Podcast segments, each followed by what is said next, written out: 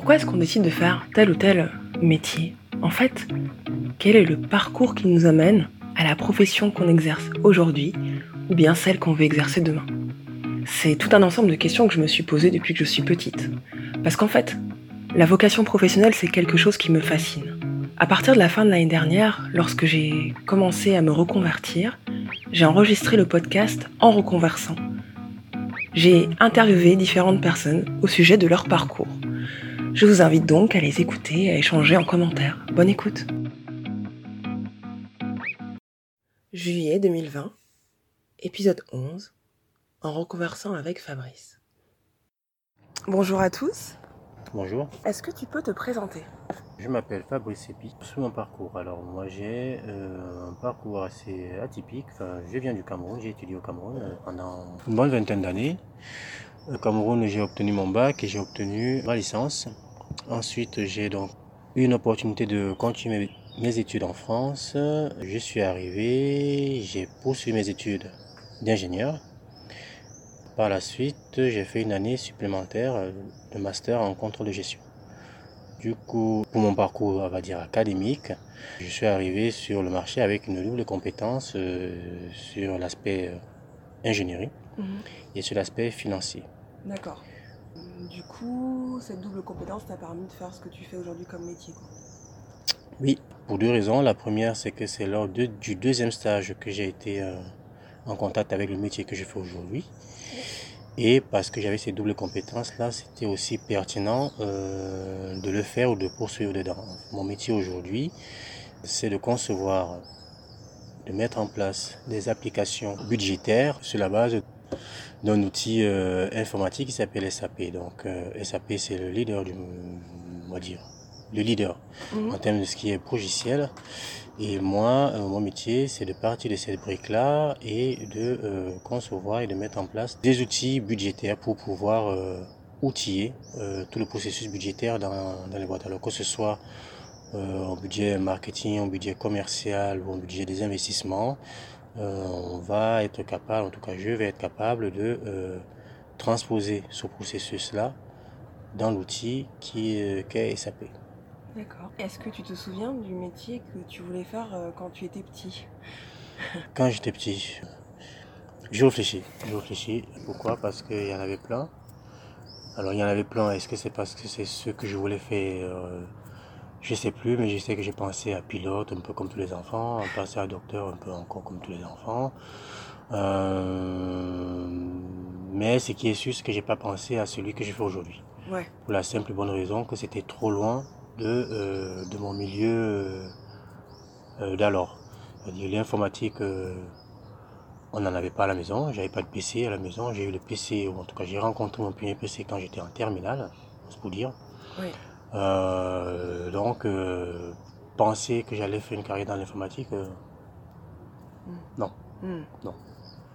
Maintenant que tu travailles dans l'informatique depuis plusieurs années, est-ce que tu peux dire que tu as confiance en, en toi au niveau de ton travail? Oui, mais du coup, c'est plus général que ça. C'est pas, enfin pour moi, ce n'est pas, ce n'est pas lié à l'informatique, ce n'est pas lié à ce que je fais, euh, ce que j'ai toujours eu confiance en moi.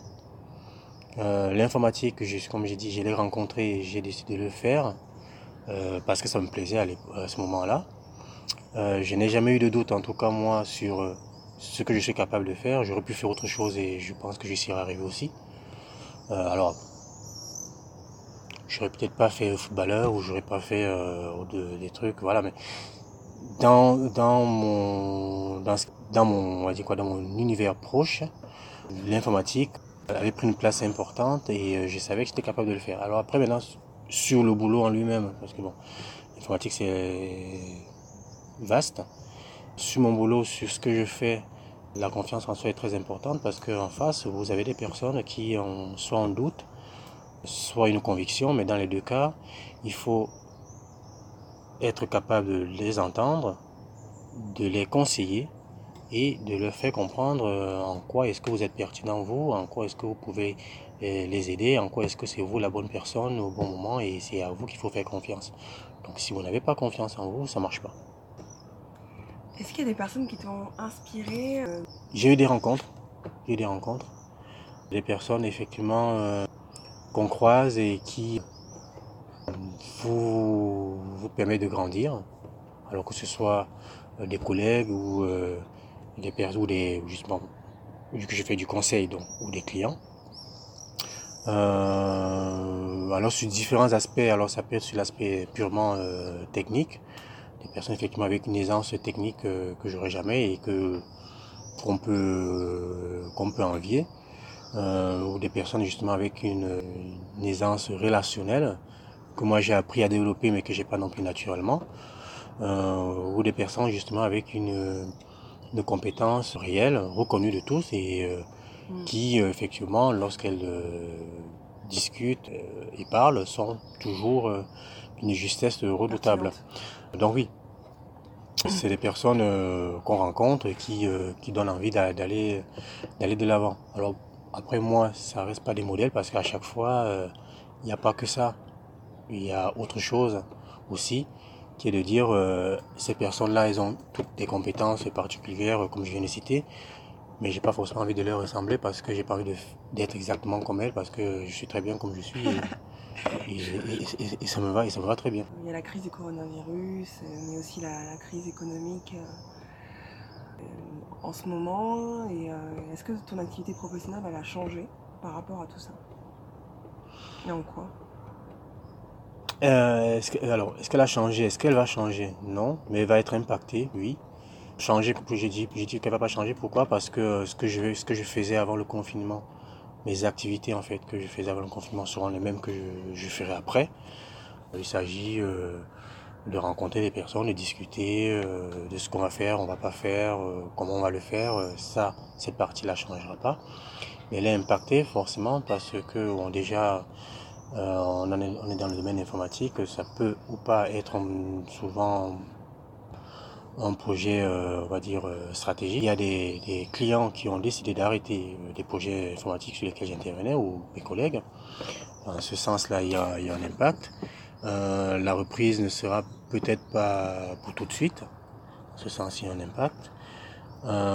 sur le mode de prestation où effectivement on avait des clients qui le plus souvent souhaitaient qu'il y ait des personnes sur place parce que c'était mieux d'avoir des ressources visible euh, et se poser moins la question sur euh, le travail fait. Le confinement a quand même permis de se rendre compte que c'est possible de travailler à distance et de continuer à travailler. Et euh, c'est pas nécessairement une obligation d'être présent dans les bureaux pour être efficace ou pour en tout cas livrer le travail qui est demandé.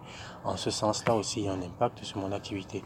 Après, est-ce que, euh, l'impact euh, sera durable ou pas? Je ne sais pas, mais moi je reste convaincu que la crise, effectivement, sanitaire et économique qui arrive, vont laisser des traces euh, durables, mais qu'il y aura forcément une reprise derrière. Ça va pas, je pense pas que ça va durer deux ans, cinq ans.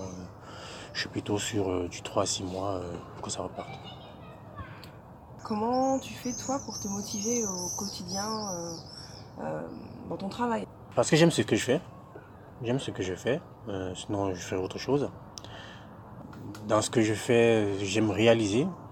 Et donc, au début du projet, il n'y a rien. À la fin du projet, il y a quelque chose. Et ce chemin-là, j'aime le faire à chaque fois. Euh, parce qu'il y a des personnes autour, c'est pas juste euh, une application, mais c'est un outil qui va être utilisé par des personnes. Donc il y a toute cette interaction entre l'outil et les personnes, entre moi et les personnes, euh, et, toute cette alchimie là que j'aime que j'aime bien. Donc mon métier me plaît. Donc c'est pas très difficile de me lever le matin et de me dire tiens il y a ça à faire euh, voilà. Après il me plaît mais je me garde toujours d'autres d'autres sujets pour moi qui me permettent de m'épanouir d'avoir euh, dire quoi des moyens de, m'échapper ou de m'évader ou de penser à autre chose et pas être focalisé sur mon projet sur mon, boulot à 100% tous les jours donc j'y vais, je suis content.